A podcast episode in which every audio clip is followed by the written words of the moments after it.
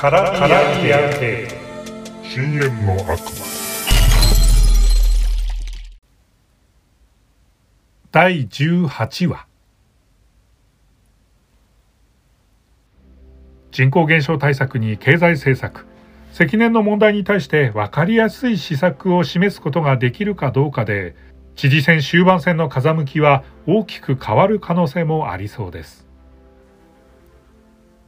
男性キャスターのコメントが終わると映像は VTR に乗り換わり女性キャスターが次のニュースの予告を読み上げる。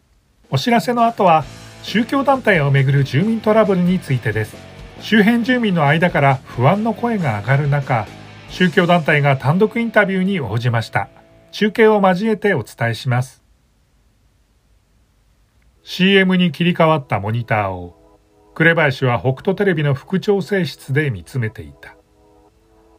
かつての同僚で副編集長を務める水沢が窮地の中ということでこっそり入れてくれたのだ。古株のスタッフが懐かしげに声をかけてきたこともあり居心地はそう悪くはなかった。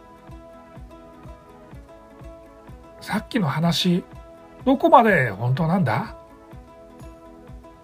隣に佇む水沢が紅林に小声で尋ねる。実は階段に本当か嘘かなんて聞くもんじゃないだろう。ん悪魔と出会って話をしたなんてさすがにな。小首をかしげる水沢に紅林は言う。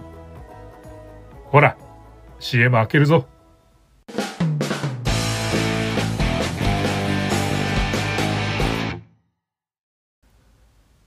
スタジオの2人のキャスターが交互にリードを読み上げ VTR がスタートした。事前に別のアナウンサーの声でナレーションが吹き込まれている。元は学習塾の入っていた住宅街のビル。いつの間にか看板が取り外されて見知らぬ男女が人目を忍ぶように出入りし始めたこと。深夜まで明かりが消えず機械や人の話し声が絶えないことが伝えられ町内会長がインタビューに答える。そりゃ不安ですよ。何やってるのかわからないからね。宗教絡みだと過去に事件もあったじゃないですか。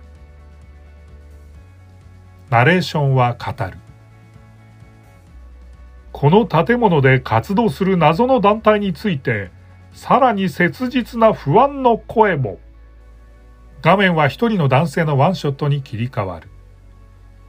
右側には縦に北斗大学工学部堀川明准教授とのスーパーが表示される。うちの学生の一人がゼミに出てこなくなりまして連絡がつかないんですよ。親御さんも行方が分かっていないということなんですが学生たちに話を聞いてみますとクロノスの会という団体に関わっていた可能性があるということなんです。ウェブで調べてみると宗教的な活動をしている団体らしいんですが極めて極めて心配な状況であります。はい。あの先生、テレビ映りはなかなか悪くないな。と紅林はニュースを見ながら少し笑う。ナレーションは3階建てのビルに入っている団体がクロノスの会であることを告げる。私たちはこのクロノスの会を訪ねて直接取材を申し込みました。団体の幹部が取材に応じました。私たちの目的それは人類を守ることです。悪魔なんてものがいると思いますか？インタビューの最中突如一人の青年が意味不明なことを叫び始めました。ププラズマを使うんだ。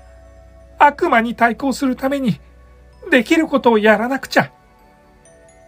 紅林はここまでの VTR について水沢の反応を横目で確認していた。名目としては副編集長だが水沢は実質このニュース番組についてプロデューサー権限を持っている。彼の判断次第ではニュースの構成が急遽変更される可能性もあるのだ。今のところ水沢は興味深げに VTR を見ている。視聴者もそれなりに関心を持っていることだろう。だがまだだ。まだ全然足りないはずだ。今時刻は18時35分。